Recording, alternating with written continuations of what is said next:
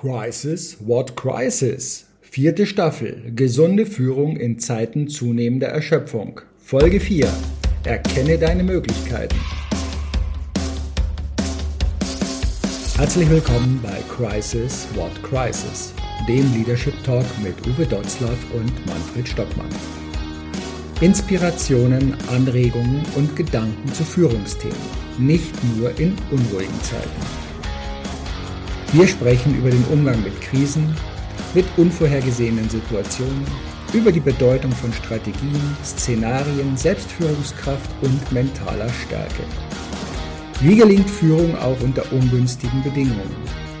Wie wappnen wir uns selbst, um klar, fokussiert und entscheidungsfähig zu bleiben? Wöchentlich, kompakt, unter 20 Minuten und gut geeignet als Braincake für zwischendurch. Hallo, wir kommen weiter in unserer Reihe um das gesunde Führen, um den Umgang mit unserer Erschöpfung. Ich hoffe, er ist nicht zu stark bei dir, aber wir wissen, sehr viele sind erschöpft da draußen und viele geben es nur nicht nach außen hin zu. Hier in diesem Falle, wir haben über Offenheit gesprochen, wir haben über vieles andere gesprochen, geht es jetzt mal darum, erkenne deine Möglichkeiten. Also es ist ein Versuch, das Ganze einzuordnen, aber es geht auch darum, den Mut zu finden, auch anderes auszuprobieren. Und alles beim Alten zu lassen, Uwe, das weißt du auch, das bringt uns nicht wirklich vorwärts, ne? Da bleiben wir auf der Stelle stehen. Haben wir gesagt, diesen uralten Spruch, ob wir den jetzt nochmal bringen oder nicht, ne? Wer nicht mit der Zeit geht, geht mit der Zeit. Also der überholt sich selbst, wie auch immer er sich selber dann überholt. Aber das wollen wir jetzt gar nicht als Negativteil hier so lange stehen lassen, sondern sagen, unser Thema heißt ja in Anlehnung an diese Untersuchung von Frau Professor Bruch und Kollegen, wie kann ich Energie und Fokus wieder zurückgewinnen? Mhm. Also wie kriege ich in einer Zeit, in einer fragilen Zeit, haben wir jetzt genügend oft gesagt, wieder hin, dass Führungskräfte nicht ermüden, was durchaus passieren kann, was uns allen so geht. Wir sind ja da nicht gefeit von. Und jetzt zu sagen, hey, bei uns ist das nie so und ich zweifle auch nie an dem, was ich mache, sondern klar haben wir das auch alles, ne? Aber wie komme ich da wieder raus? Durch Reflexion, vielleicht durch Resilienz, durch Spannkraft, durch gute Gespräche, wie auch immer. Aber das Ziel muss einfach sein, die Frage zu beantworten, wo findet eine Führungskraft ihre Motivation? Und die erste Frage, sagst du ja, ist die wichtigste, warum? Ne? Ja. Warum machen wir? Zumindest hat Simon Sinek mit diesem Ganzen, oder Simon Sinek, je nachdem, wie man aussprechen möchte, mit seinem Golden Circle ja dort vor einigen Jahren ein Meilenstein gesetzt, der sehr viel Beachtung gefunden hat. Wir fangen beim Warum an, also beim Sinn und jetzt mal von uns selbst erstmal ausgehend.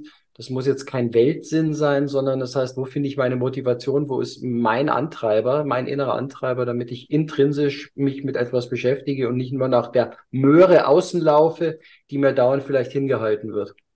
Und das ist das, was wir ja auch schon immer wieder auch sagen und wo alle sich eigentlich so sehr, sehr einig sind, auch dieses Warum zu finden und zu sagen, vor ein paar Jahren wurden wir noch verlacht, es gab eine AOK-Studie, über die wir gesprochen haben, mit der wir auch gearbeitet haben, ein Fehlzeitenreport, und in dem wurde damals völlig überraschend für viele Leute das Wort Sinn erleben und Selbstverwirklichung beschrieben. Mhm. Ja? Und der Grundtenor von Motivation für uns selber ist nicht Geld. Geld ist kein Motivator. Das haben wir auch schon ein paar Mal gesagt. Ich glaube daran, dass Geld nicht der Grundmotivator ist unseres Handelns, sondern rauszufinden, was macht für uns Sinn und wie kann ich mich dabei vielleicht auch nochmal selbst verwirklichen. Und das ist dann die Antwort auf das, warum mache ich das eigentlich? Ne? Und dieses, warum mache ich das? Was ist mein Ziel? Und das ist eine ungeheuer schwierige Frage für jeden Einzelnen. Wenn wir uns mal hinsetzen und einfach mal sagen, ich will jetzt nicht Strelitzky aufrufen und sagen, mach mal die Big Five for Life für dich. Das ist alter Kaffee, das von früher. Was willst du in deinem Leben erreichen? Ich will jetzt auch keine noch To-Do-Liste fürs restliche Leben aufschreiben oder so, sondern dass sich jeder Einzelne von uns nochmal fragt, was ist ihm eigentlich wichtig? Und ja, was ich da auch anschließen will, weil wir haben ja das Thema Verbundenheit auch immer wieder mal dabei gehabt. Was ich sehr spannend fand, muss ich mich mal für einen Vortrag da auch eingelesen habe in das ganze Thema, weil wir ja immer sehr stark vom Individuum ausgehen und unsere Gesellschaft dieses Ich-Getriebene, also ich im Mittelpunkt, ich nach vorne, dabei seine eigenen Möglichkeiten zu erkennen, ja, nur spannenderweise, das war wohl 1937, 1938, als Abraham Maslow für Studien in Kanada unterwegs war, war er bei den Blackfoot-Indianern. Und dort hat er kennengelernt, dass dort bei denen Selbstverwirklichung nicht oben an der Spitze ihrer Pyramide steht, sondern ganz unten als Basis. Nur eben in einem anderen Kontext, dass es in die Gemeinschaft geht. Also das heißt, das Miteinander wieder zusammenzubringen. Und diese Erkenntnisse, kurz danach hat er seine Pyramide dann auch erst entwickelt und veröffentlicht, nur er ist halt in ein Gesellschaftsbild wieder zurückgekehrt, in dem das Selbstverwirklichung im Sinne der Gemeinschaft überhaupt nicht akzeptiert worden wäre und darum sieht die Pyramide, die wir heute kennen und der wir hinterherhecheln, eben so aus, wie sie heute aussieht. Ähnlich ging es mir mit dem Ikigai, das ja auch hier so langsam als Selbstverwirklichungstool missbraucht wird. Dabei ist es in Japan auch dort wieder, diese Selbstverwirklichung hat immer den Zweck in der Gemeinschaft und es geht auch nicht um das große Ganze, es geht manchmal um die kleinen Dinge, sich also auch mit einer kleinen Geschichte zusammenzubringen. Und das würde ich jetzt hier mal auch unter dem Thema der Verbundenheit, wo kenne ich denn meine eigenen Möglichkeiten, selber einem Ego-Trip unterwegs zu sein, das fällt wahrscheinlich keinem so richtig schwer, oder ja doch, dem einen oder anderen schon, der eher einen Gemeinsinn hat, aber wie kriege ich das Ganze in die Gemeinschaft rein und wo habe ich meine Ressourcen, meine Chancen, um damit umzugehen? Das hängt für mich stark mit dem Sinnthema auch zusammen. Das ist das Sinnthema, Mann. Aber bei diesem Sinnthema, wir haben das ja vorher schon gesagt, diese Form der Selbstreflexion und auch mit einer neuen Offenheit ranzugehen und zu sagen, sich selbst zu reflektieren, die Möglichkeit und die Zeit überhaupt dazu mal zu finden und zu sagen, ich setze mich jetzt nicht abends es steht im Terminkalender von 18 bis 20 Uhr hin und mache jetzt mal hier einen kleinen Text, in dem ich Kammern machen, mich selbst reflektiere und mich selber frage, wie ich bin, wie ich mich sehe und vielleicht auch die Frage, wie würde ich mich denn gerne sehen? Und da gibt es ein Riesendelta dazwischen, ne? Was ich sein will und was ich wirklich bin. Ja? Ich habe gerade für ein Buch, was eine alte Freundin von mir schreibt, zu meiner Zeit in der Nationalmannschaft, eine Recherche gemacht zu meinen ehemaligen Nationalmannschaftsmitgliedern und habe jetzt so ganz viele Erinnerungen wieder aus meiner Vergangenheit mal im Sport wiedergefunden und habe gedacht, warum bin ich eigentlich nicht Olympiasieger geworden? Ne? Weil meine Möglichkeiten mit der Realität nicht übereingestimmt haben. Mhm. Andere das auch noch werden wollten. Mhm. Wer hat mir geholfen? Dein Switch dann wieder? Die Gruppe. Mhm. Und dieses Ziel war ein gutes Ziel. Der Weg war das Ziel. Ich war unterwegs. Ich hatte eine Herausforderung. Ich habe es nicht geschafft. Bin ich daran verzweifelt? Nein.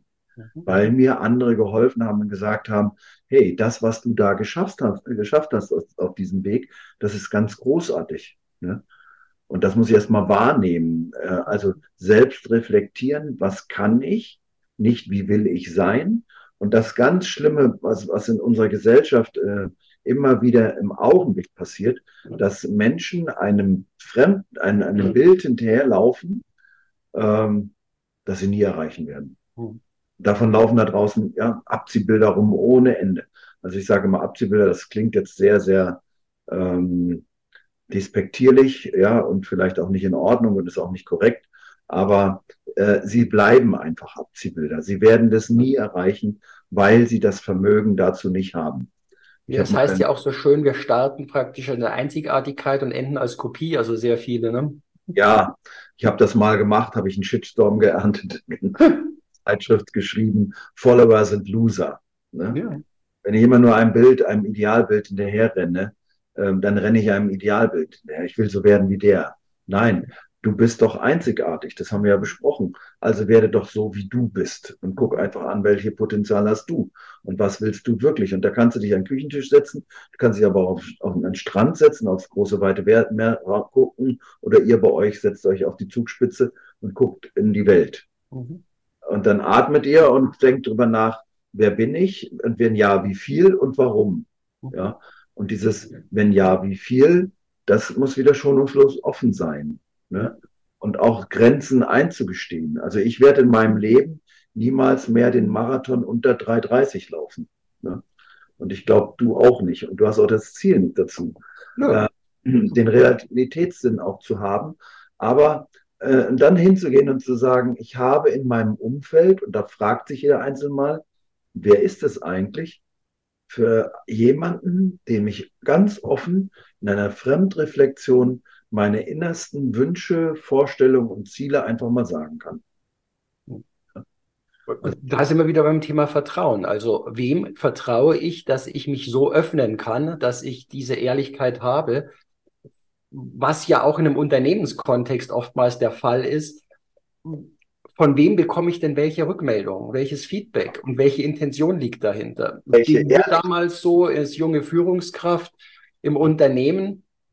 Und ich hatte mich damals gerade angefangen, dann auch so in dem Callcenter-Verband zu engagieren und dort Teile und habe auf einmal Vorträge gehalten. Und auf einmal bekam ich von der Gruppe ein völlig anderes Feedback als von meinen Firmenkollegen. Ja. Und weil dort habe ich dann festgestellt, oh, da ist eine gewisse Intention dabei. Da waren viele dabei, die mich klein halten wollten.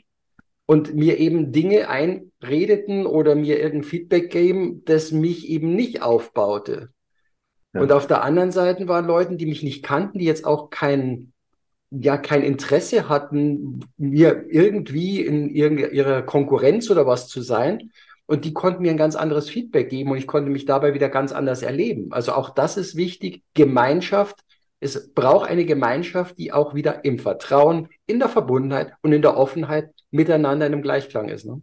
Und das Ganze, und wir leben ja nicht auf dem Mond, in der Gesellschaft, die uns gerade umgibt, ne? Eine Gesellschaft der Entsolidarisierung, eine Gesellschaft, die oft nicht ehrlich miteinander umgeht, eine Gesellschaft, wo Neid und Missgunst und Gier und solche, solche Grundtugenden oder Todsünden im Mittelpunkt stehen, ja, Raffsucht und ich muss der Erste sein und ich bin der Beste und der Schönste und der Größte. In dieser Gesellschaft, übrigens, bietet Frau Professor Bruch diesen Lösungsansatz, ne, aus ihrer Forschung heraus. Und sie ist ja nicht die Erste. Es gibt ganz, ganz viele, die das auch schon vor ihr erkannt haben und beschrieben haben und auch gelebt haben und damit ungeheuren Erfolg hatten. Ja, Ehrlichkeit, Vertrauen, Verbundenheit, das, was du so sagst. Ne? Und zu sagen, die Menschen zu finden, die ehrlich mit mir umgehen und die nicht in einer Form von Selbstsucht jetzt mir ein Feedback geben, das nicht der Realität entspricht. Vielleicht ihrer Wahrheit noch, aber nicht der Realität. Also sind es nicht die Richtigen. Du musst die Richtigen finden. Wir haben nicht so viele Menschen in unserem Umkreis und die sollten wir aber auch pflegen. Und nicht diejenigen, die Klakateure, ne? Also mir fehlt bei einigen dieser sozialen Medien, gibt's immer nur den Daumen hoch. Nee, ich hätte gerne auch mal einen Daumen runter, wo jemand sagt, hey, ich bin nicht einverstanden mit deiner Meinung. Und ich bin ganz und gar nicht auf deiner Wellenlänge, ohne jetzt emotional zu werden, sondern einfach nur in einer offenen Klarheit zur Lösungsorientierung führenden Art und Weise mit dem anderen umzugehen. Und das ist so das, wo ich sage, schwierig in einer Gesellschaft der Entsolidarisierung, schwierig in einer Gesellschaft, in der die Todsünden eine Anerkennung gefunden haben, die für mich unerträglich ist teilweise. Ja. Aber nicht unmöglich. Nein, gar nicht. Aber sie führt nicht zum Erfolg. Also ob das Gesamtsystem dann am Ende des Tages den Erfolg hat, den wir suchen, ne, oder auch finden wollen, dass ich nämlich ganz ehrlich meine Grenzen kenne, meine Grenzen eingestehe und dann durchaus sage, ja, wenn wir auf den Berg steigen, was wir Flachland-Tiroler ja nur auf kleine Berge machen, so, ne, dann ist bei uns in der Seilschaft eine Regel unabdingbar. Wenn einer sagt, und das muss er sagen, ganz offen und ehrlich, ich kann nicht mehr, geht die ganze Gruppe zurück. Und dann können alle anderen sagen, ja, du Loser, du bist Schwächling oder das schaffst du noch. Nein, er schätzt seine Kräfte so ein, derjenige, der in der Gruppe ist, und dann gehen wir zurück. Oder wenn einer sagt, ich habe jetzt Angst, ja, dann lassen wir den nicht da auf seinem schmalen Grat sitzen und sagen, ja, bleib mal noch ein bisschen hier, pfleg deine Angst ein bisschen, wir gehen noch ein Stückchen weiter, weil wir sind besser als du. Nein, dann gehen alle zurück. Und diese Offenheit und auch diese Konsequenz dann in dem Handeln, die würde ich mir manchmal wünschen im Umfeld unserer Führungskräfte in der Arbeit. Da sind wir ja auch wieder bei dem Thema der Unternehmenskultur oder in welchem Kontext funktioniert etwas, wo darf ich eben Schwäche zeigen und wo ist ein Auffangbecken dafür da, weil es entweder dann Coaching-Angebote gibt oder eben andere Gesprächsangebote, auch mit dem obersten Chef wieder. Ja. Woran liegen denn diese Ängste, woran liegen diese Unsicherheiten? Und ich weiß nicht, wie es dir geht. Also mir fällt häufig auf, dass Männer nach außen hin zumindest es nicht zugeben, dass Frauen häufiger mit Selbstzweifeln auch mal nach außen gehen, sagen, ich weiß noch nicht, ob ich so weit bin, ob ich mir das schon zutrauen kann, ob ich das kann. Die reflektieren teilweise etwas mehr auch ins Außen hinein, je nachdem, wie das Umfeld ist. Und ja, darum habe ich auch oftmals den Eindruck, dass manchmal Männer an Positionen sind, wofür sie noch gar nicht bereit sind, wo Frauen erst noch eine Schleife drehen und sich erstmal fit machen wollen dafür. Nein, ne? Also wir haben ja schon mal drüber gesprochen, wir haben so ein Format, das heißt, in einem Format kennengelernt, die Reaktionen von Führungskräften. Und das ist das Erstaunliche, dass diese Studie von Frau Professor Bruch jetzt feststellt, wie viele Führungskräfte eigentlich ihren Job in Frage stellen und weggehen wollen würden, kündigen wollen würden. Führen macht einsam. War eine These und wir haben versucht, die zu widerlegen und mussten aber auf dem Weg dahin feststellen, hey, ganz viele Menschen in Führungspositionen sind unendlich einsam. Die haben niemanden, mit dem sie sich austauschen können, in dem sie ihre Zweifel äußern können, in denen sie ihre Fragen, ja, sie müssen immer Lösungsansätze haben, sie müssen immer stark sein. Und wir haben eine Geschichte, die haben wir gerade heftig diskutiert, in einem Unternehmen, die wollten einfach eine Quotenregelung einführen. Und so viele Frauen müssen in Führungspositionen sein. Und am meisten gewehrt haben sich gegen diese Quotenregelung die Frauen. Fand ich ganz erstaunlich, ne? Dass die gesagt haben, ich brauche keine Quotenregelung. Entweder ich komme durch Leistung dahin oder aber ich bin nicht die Richtige dafür. Und da war die Diskussion dann nicht heftig deshalb, weil die Männer gesagt haben, na, ihr Frauen oder so, sondern weil die Männer in einer ganz klaren Ansage gesagt haben, wir sehen das auch so. Und uns ist es egal, ob da eine Frau oder ein Mann, ein Diverse oder, ne, wir haben ja diese vielen Buchstaben dafür endlich erfunden, um auch die kleinste Randgruppe nochmal zu benennen. Nein, welcher Mensch da sitzt, ist uns egal. Ja? Und Hauptsache, er erfüllt die Aufgabe bestmöglich. Ne? Und er kann es auch. Und er bleibt darüber gesund, dass er lange erhalten bleibt, dem System. Ich glaube, das ist so ein bisschen auch die Ambivalenz wieder in dem, was du gesagt hast, ne? Zu sagen, Männer und Frauen, diverse und was nicht noch. Ja, aber es widerspricht ja dem Ganzen gar nicht, sondern genau das, was du sagst, ist, Frauen wollen jetzt nicht über die Quote an etwas kommen, sondern sie möchten sich über die Leistung definieren, sind aber eben auch in dem Punkt sozusagen, ich reflektiere mich, bin ich schon für diese Aufgabe bereit? Ja. Wo Männer eben sagen, oh, ich bekomme eine Beförderungschance, hurra, da bin ich. Ja. Und erst im Hinterher feststellen, dass sie vielleicht vieles davon noch gar nicht so richtig abdecken. Also ein bisschen unterschiedliche Herangehensweise. Und wir haben ja auch schon mal gesagt, naja, wie viele Männer sitzen an einer Position, wo sie eben wirklich nicht hingehören und Da ist es aber okay, da wird es dann irgendwie akzeptiert, da will keiner sich auch den Fehler manchmal eingestehen, jemanden dahin befördert zu haben, und drum bleibt der dann da. Ja, oder aber auch, was ich häufiger feststelle, keiner will den Job. Oder das. Wussten wir aus dem Callcenter-Bereich ja oftmals nach dem Motto, wie die Telefonzentrale machen. Erst als man gemerkt hat, hoppala, das ist ja durchaus eine Schlüsselposition, Kundenservice, und da kann ich Karriere machen, dann kamen die Männer auch dazu. Und das ist ganz schlimm, und da ist auch diese Ambivalenz wieder da. In Deutschland gibt es durchaus eine Kultur, ja, dass Vorstände noch sehr männlich dominiert sind. Mhm. Und ich glaube, das ist aber ein ganz langer Prozess. Auch das, was wir jetzt hier machen, ist ja nicht mit einem Dekret zu initiieren in einem Unternehmen. Das ist ein langer Prozess. Das ist ein vertrauensvoller Prozess, wahrscheinlich auch ein schmerzvoller Prozess, weil nicht alle Menschen passen in diesen Prozess. Manchmal muss man sich ehrlicherweise und auch konsequenterweise dann von jemandem trennen. Und jetzt, ja, Männer blockieren vielleicht auch, weil sie ihre Domäne angegriffen fühlen, dass sie dort bestimmte Sitze nicht mehr haben in Vorständen oder in Gremien oder auf Positionen und Pöstchen. Ja, sicherlich tun das Männer, weil Männer sind auch nur Menschen. Ne? Aber was machen wir wieder in Deutschland? Wir machen einen Druck durch ein Gesetz.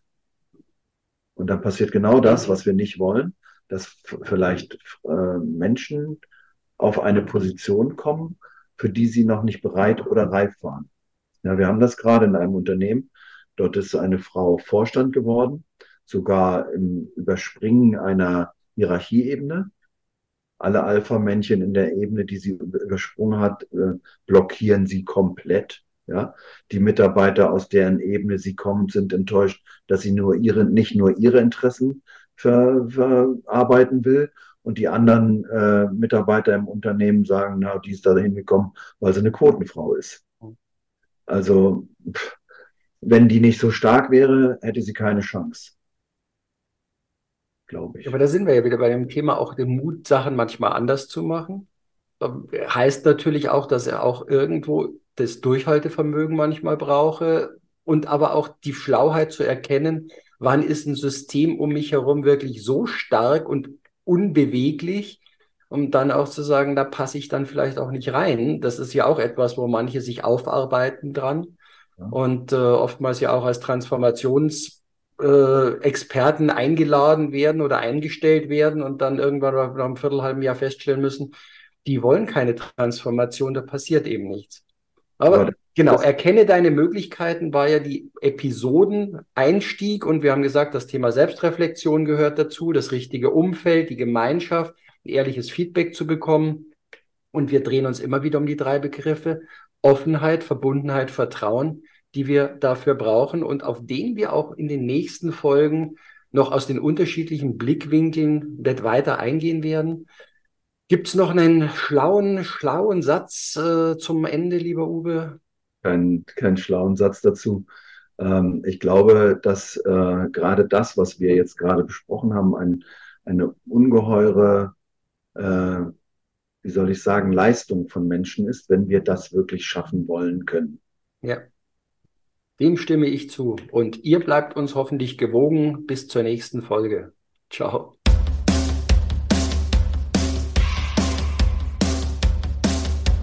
Danke fürs Dabeisein. Weitere Infos und Links findest du in den Shownotes. Natürlich freuen wir uns über ein Like, abonniere den Podcast oder Kanal und aktiviere die Glocke, um keine Folge zu verpassen. Bis zum nächsten Mal.